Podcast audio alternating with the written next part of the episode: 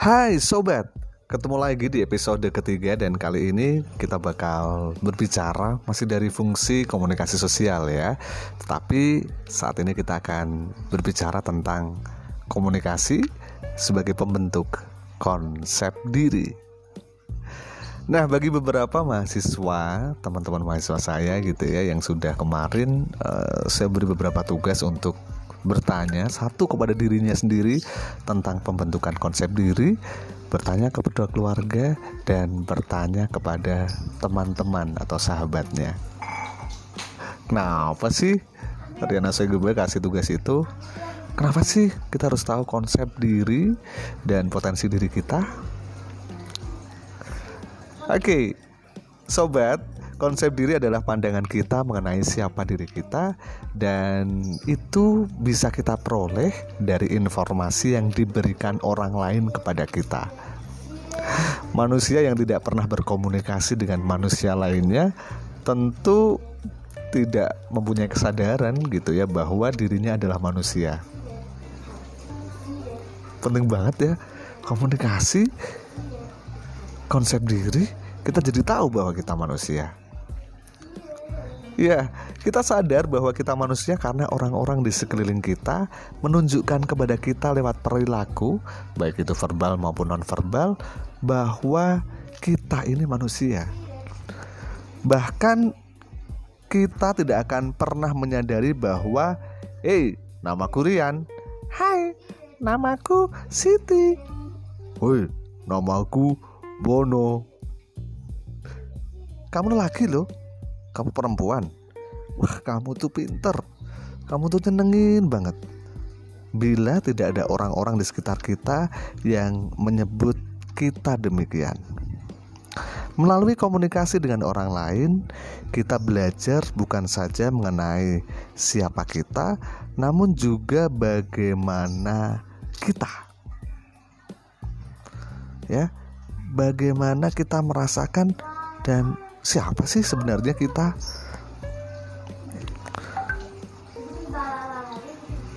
Teman-teman, sobat semuanya mencintai diri sobat sendiri bila uh, Anda merasa bahwa Anda sudah dicintai oleh orang lain.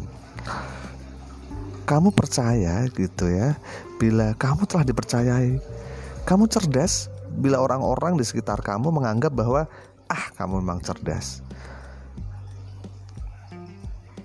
komunikasi dengan orang lain, orang-orang di sekitar kita, ini sangat bisa untuk membentuk konsep-konsep diri kita.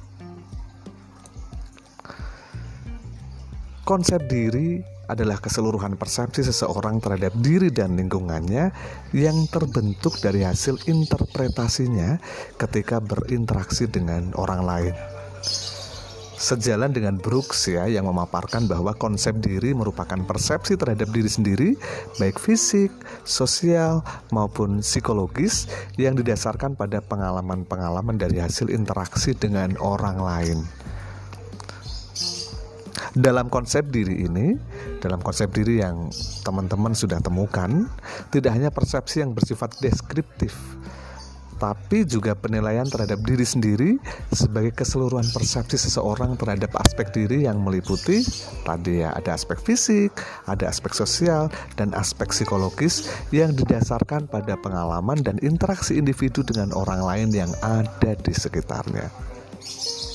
Manusia sebagai makhluk sosial tidak akan pernah berhenti membutuhkan manusia lain untuk membantunya dalam membangun konsep diri yang lebih baik secara sustainable atau berkelanjutan. Konsep diri adalah cara pandang penilaian seseorang mengenai dirinya. Dan konsep diri ini sangat ditentukan dari beberapa komponen. Ada komponen kognitif atau yang biasa kita sebut sebagai citra diri dan komponen afektif atau biasa kita sebut dengan harga diri.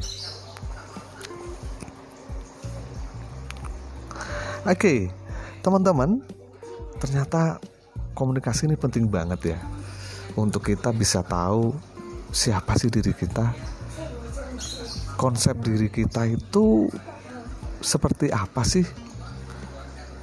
Nah, terus berbicara tentang konsep diri, keluarga gitu ya. Umumnya yang paling dini mempengaruhi kita itu adalah keluarga dan orang-orang dekat yang ada di sekitar kita, termasuk kerabat atau keluarga kita.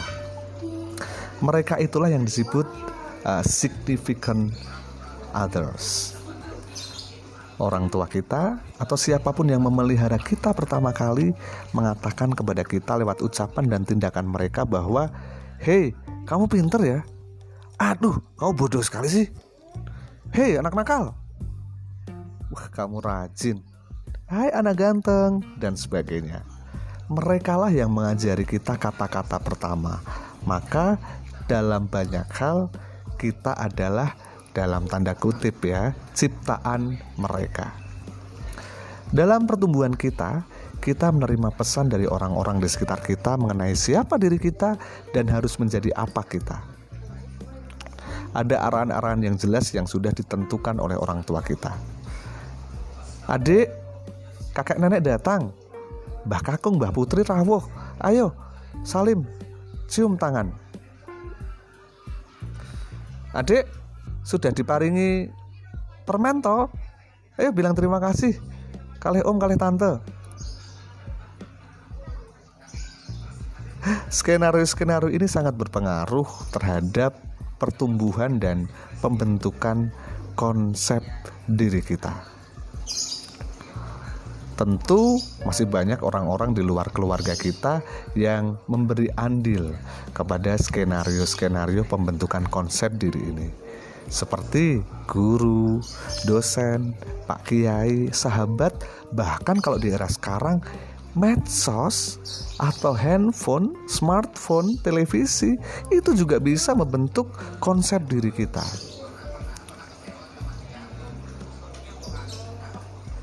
So, Berbicara tentang konsep diri ini, ada proses-proses pembentukan konsep diri yang uh, dapat digambarkan secara sederhana. Ada lingkaran yang saling bersambung antara satu dengan yang lainnya, gitu ya. Konsep diri mempengaruhi perilaku kita dan konsep diri ini terbentuk dari umpan balik orang lain ya. Jadi ada lingkaran ada lingkaran di titik sebelah kanan konsep diri ada satu titik. Di sebelah kiri lingkaran itu di satu sisinya ada perilaku kita dan di satu titik di atas misalnya itu adalah umpan balik orang lain dengan adanya konsep diri individu memandang atau menilai dirinya sendiri akan tampak jelas dari seluruh perilakunya. Dengan kata lain, perilaku seseorang akan sesuai dengan cara individu memandang dan menilai dirinya sendiri. Apabila, wah kemarin Pak Rian ngasih tugas nih, terus kamu memandang bahwa ah kayaknya aku nggak mampu deh, aku wawancara sama Pak Kepala Desa kayaknya aku nggak mampu deh, ya itu bakal berpengaruh ke perilaku kamu. Tetapi kalau kamu memandang diri kamu sebagai seseorang yang memiliki cukup kemampuan untuk melaksanakan tugas, aku bakal bisa nih. Aku bakal mampu nih untuk menerjemahkan sekaligus melaksanakan tugas-tugas yang diberikan. Nah, itu bakal berpengaruh terhadap perilaku kamu. Apabila individu memandang dirinya sebagai seseorang yang memiliki kemampuan untuk melaksanakan tugas, maka individu itu akan menampakkan perilaku sukses dalam melaksanakan tugasnya. Tetapi sebaliknya, bila kamu memandang diri kamu, individu gitu ya, memandang dirinya sebagai seseorang yang kurang memiliki kemampuan dalam melaksanakan tugas, maka individu itu akan menunjukkan ketidakmampuan dalam perilakunya. Proses pembentukan konsep diri seperti yang sudah disampaikan tadi ya menurut Robert Harper dan Jack Whitehead dalam Communication Concept and Skills tadi ada tiga hal yang saling berkesinambungan. Adanya umpan balik orang lain membentuk konsep diri dan bakal berpengaruh banget terhadap perilaku individu. Kok bisa ya konsep diri ini berpengaruh terhadap perilaku Konsep diri dikatakan berperan dalam menentukan perilaku karena konsep diri ini menentukan pengharapan individu. Menurut beberapa ahli, pengharapan diri merupakan inti dari konsep diri. Pengharapan itu apa sih? Gimana nih kalau kamu berharap sama seseorang? Pasti kamu punya tujuan sama orang itu kan? Kamu punya cita-cita kan? Kamu pengen mencapai kan? Kamu mengharap suatu, pasti kamu pengen mencapai hal itu. Itu sebagai cita-cita kamu. Aku ingin suatu saat nanti punya sebuah pondok pesantren. Pengharapan. Sehingga itu menentukan tujuan-tujuan dan cita-cita kamu untuk bisa mencapai hal itu. Dan kalau sudah tercapai, harapan-harapan yang baik tadi itu bakal ada keseimbangan batin yang menyenangkan. Konsep diri merupakan cara pandang penilaian seseorang mengenai dirinya. Konsep diri sangat ditentukan dari beberapa komponen, komponen kognitif tadi yang sudah disebut sebagai citra diri dan komponen afektif atau harga diri. Oke, dan konsep diri ini sangat penting ya sobat. Untuk itu, komunikasilah dengan orang lain yang baik. Komunikasilah dengan adik-adik kita dengan cara yang baik. Proses konseptualisasi diri ini berlangsung sepanjang hayat kita. Sejak kecil dulu kita sering berfantasi mengenai diri kita. Ya, kamu pengen jadi apa? Jadi dokter. Kamu pengen jadi apa? Jadi intinyul. atau citra diri yang kita tunjukkan kepada orang lain. Sering ya, tadi seperti yang sudah Pak Rian sampaikan, ketika kecil ditanya, kamu pengen jadi apa? Jadi dokter, jadi insinyur, jadi arsitek deh, jadi pilot. Eh, tapi kadang-kadang konsep diri atau citra diri ini pada saat itu berubah-ubah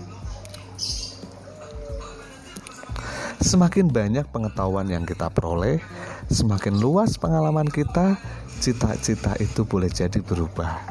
Dan akhirnya kita menerima peran kita sebagai dosen, sebagai pengacara, sebagai seniman atau peran apa saja yang berbeda dengan citra diri yang dulu kita bayangkan konsep diri kita pada usia 10 tahun mungkin berbeda dibandingkan konsep kita pada saat berusia 20 tahun 35 tahun atau 50 tahun.